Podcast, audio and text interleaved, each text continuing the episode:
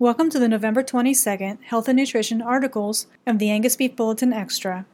Thanks for joining us on Angus Beef Bulletin Audio. I'm Heather Lassen, Special Projects Editor for the Angus Beef Bulletin.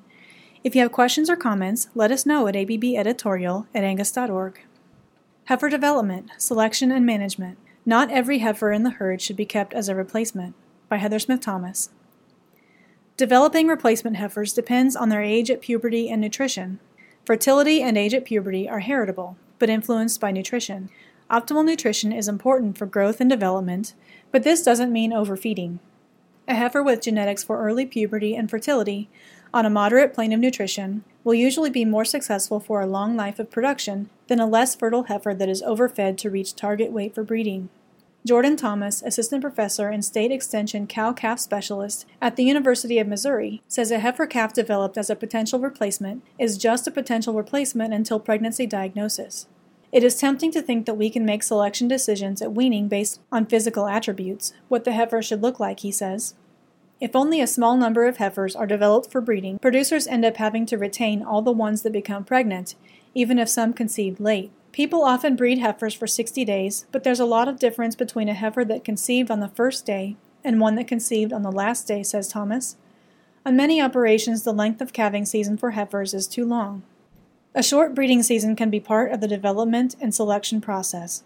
Artificial insemination protocols, such as fixed-time AI, can be used to begin the breeding season. This could be followed by another round of AI or a period of natural service. Replacements should be chosen based on whether the heifer conceived early. The late-conceiving heifers should be marketed as bred heifers, Thomas advises. Within a heifer development program, he says there can be three products: the bred heifer retained in the herd, the bred heifer that needs to be marketed that will calve later, and the open heifer. Whether to use a short breeding season is just a business decision. If the cost of heifer development is high and open heifers are unprofitable from a value of gain perspective, it would be better to use a longer breeding period and market the later bred heifers. If later bred heifers are unprofitable to market, a shorter breeding period is advantageous. Either way, the operation needs to develop enough heifers to be selective about which ones get to stay, he explains. Depending on forage resources, one method is simply to develop all heifer calves, except a few that obviously won't be good candidates as cows, expose them for a short breeding season, do an early pregnancy diagnosis, and sell the open ones while they are still valuable as feeder animals. They basically sort themselves, suggests Thomas. Many people try to select replacements at weaning time, but at that age it can be hard to identify the heifers that will conceive early. For commercial heifers, this is what the rancher gets paid for: ability of the heifer to breed early and stay in the herd, he says. You don't want one that breeds late and comes up open after her first or second calf. It's been said that a heifer doesn't pay for herself until she's had several calves. Thomas doesn't think of it that way. If you are developing heifers yourself, you have captured a lot of value in taking that heifer from a weaned calf to a bred female, he says. That appreciation in value is a big deal, and she maintains her value fairly well through her first several years in production. But we can lose a lot of that value if she doesn't breed back and is marketed as non-pregnant. Heifers can be developed on forage and not pushed for fast growth or pampered with higher quality feeds. If you can profitably develop heifers to a higher condition endpoint, this may be an acceptable commercial strategy, says Thomas. At the end of the day, it is still the heifers that conceive early that are the most valuable and should be prioritized when selecting which heifers to retain as replacements. A short breeding season makes for a short calving season, giving the heifers more time, 85 to 90 days, to recover from calving and rebreed. Early calving females stay in the herd longer. They are able to breed back again and also wean heavier calves, simply because their calves are older than the herd average. Genetic selection for weaning weight can be a double-edged sword if cows become larger and less efficient, requiring more feed. Yet the age of calf relative to weaning weight is always beneficial. This is a major opportunity to increase weaning weight without risk of dragging along an increase in cow size and costs along with it, says Thomas. A calf born just one estrus cycle, 21 days, earlier than another calf, will be 40 to 45 pounds heavier than the later-born calf. It doesn't matter whether the cows are small, medium, or large-framed. Across the herd, the early-born calves will be bigger than the later-born calves. The cow will wean a higher percent of her body weight if she calves early. In the cow-calf business, early calving cows and short calving seasons are a critical piece of not only the return potential, but also the cost structure of the operation, he says. Editor's note, Heather Smith-Thomas is a freelance writer and cattlewoman from Salmon, Idaho. Finish the race strong. Quality nutrition a must for cow herd success. The third trimester is critical to calf development, like the final leg of a race, and cows need to be primed to reach the finish line. By Wyatt Bechtel, Filament. The finish line is nearly in sight for cow herds around the country as spring calving season looms. For many spring calving herds, late fall or early winter marks the start of the third trimester and a significant upward shift in nutrient requirements.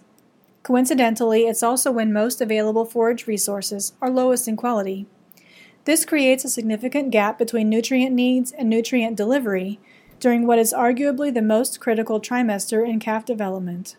This year, the ongoing drought around the country is compounding nutrient needs for cow herds. Dryness in your area may have you facing difficult decisions, like feeding more hay and supplements than normal, or culling animals. The drought and subsequent liquidation of cows have made late gestation nutrition all the more important this year, so the next generation of the cow herd can be set up for success, says Patrick Gunn, cattle nutritionist with Purina Animal Nutrition. Cow nutrition during these 3 months influences everything from calving ease, calf vigor at birth, long-term calf performance, and next season's breeding success for the cow. Short and long-term effects of cow nutrition for the calf. Initial investments in quality nutrition have the benefit of positively affecting performance at calving, and later in the calf's life, benefiting your overall profitability. Insufficient nutrition in the final trimester has significant ramifications. Cows channel 30% of their energy to support fetal growth and development during the third trimester, says Gunn. The fetus needs more nutrients from its dam than the previous 2 trimesters to fuel the final calf development of its organs, skeleton, lungs, and immune system. If calf development requirements aren't met in utero, it can result in reduced birth weight and impaired growth, lower likelihood for the calf to reach its genetic potential, compromised immune system with lifelong ramifications, long-term negative effects on fertility, and setbacks to the dam's reproductive efficiency. The third trimester offers a unique opportunity to proactively invest in the future of your calf crop and replacement heifers, says Gunn. Cutting corners on nutrition to save money up front has an effect on performance and subsequently your pocketbook. Fetal nutrition studies in Oklahoma and Nebraska demonstrate that calves born to cows with adequate levels of protein and energy in the diet during the third trimester have improved average daily gain and overall health. The Nebraska study compared the reproductive performance of heifers born to supplemented and non-supplemented cows while grazing corn stalks. Supplemented cows produced heifers with higher overall breeding season pregnancy rates at 93%, compared to heifers from non-supplemented cows at 80%. The bottom line, whether the calf is destined for the feedlot or the cow herd, adequate cow nutrition is paramount for their future performance, says Gunn. Meeting third trimester requirements. Calving is the main athletic event for which a cow fuels her body. Prepare the cow and her growing fetus for a successful calving by focusing on the essentials: protein, energy, minerals, and vitamins. Don't forget to factor in changing weather. The colder it gets, the more energy cows need to maintain core body temperature, diverting energy away from the growing calf. Feed your cow herd with supplements that deliver additional energy and protein in a palatable package, says Gunn. Some supplements are designed to complement your existing forage resources, so cows only consume supplement when they need it. Year-round mineral supplementation is another great strategy to help meet third trimester requirements. Constant access to quality mineral helps cows build up mineral and vitamin reserves. Cows can pull from those reserves during critical times, including the third trimester, to support nutrient needs without depleting their stores. The third trimester serves as the final sprint to the finish line, a time to dial in cow herd nutrition and not hold back, ultimately helping performance and your bottom line. Editor's note, Wyatt Bechtel is a content specialist for Filament Marketing. Unexpected cow death questions answered. Veterinarians explain a bloodborne disease that can afflict herds in the fall, by Lisa Mosier, K-State Research and Extension. No matter whether it is a pet or livestock, an animal dying unexpectedly is sad and concerning. It often leaves owners with questions about what happened and whether other animals will be affected. To get to the bottom of what is going on, Kansas State University beef cattle veterinarians emphasize the importance of a producer working with their local veterinarian to determine the cause of death.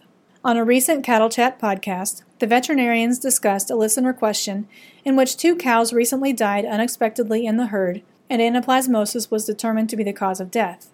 Anaplasmosis is a disease of the blood in which a parasite causes the red blood cells to be destroyed, and the animal can die due to a lack of oxygen, said Bob Larson.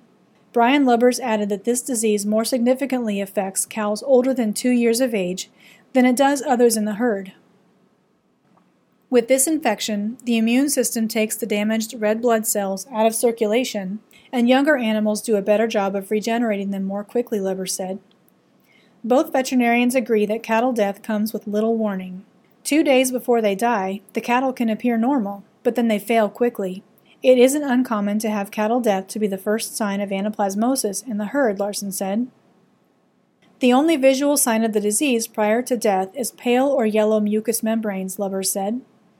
Because the infection is spread primarily by ticks, the likelihood of disease is often greatest in the fall, a few weeks after tick populations peak. And Larson said the amount of anaplasmosis in the area will vary among geographic regions. If you live in an area that has anaplasmosis, then I would only buy replacement females from areas that also expose replacements to the disease, Larson said. Once animals have recovered from this illness, they can be carriers of the disease, explained Lubbers. Because this blood-borne disease is carried by ticks, it easily spreads through the herd. Syringe needles and palpation sleeves that are used with multiple animals can also spread the disease. The veterinarians said cattle that do recover from this acute sickness may require a few months to build back healthy red blood cells. Prevention is difficult, they said, but prescribed feed additives can be used to mitigate the spread. This parasite is susceptible to some antimicrobials, and one FDA-approved drug used to treat it is tetracycline, Lubbers said. At this point in time, there is no good vaccine option to prevent the disease, said Larson. There is a lot of anaplasmosis vaccine research being done at K-State, Larson noted. This disease is difficult to build a safe and effective vaccine for, but I am hopeful that this research will lead to a better option in the future. To hear the full discussion, listen to the Cattle Chat podcast online or on your preferred streaming platform. Editor's note, Lisa Mosier is a communications strategist and instructor for K-State Research and Extension.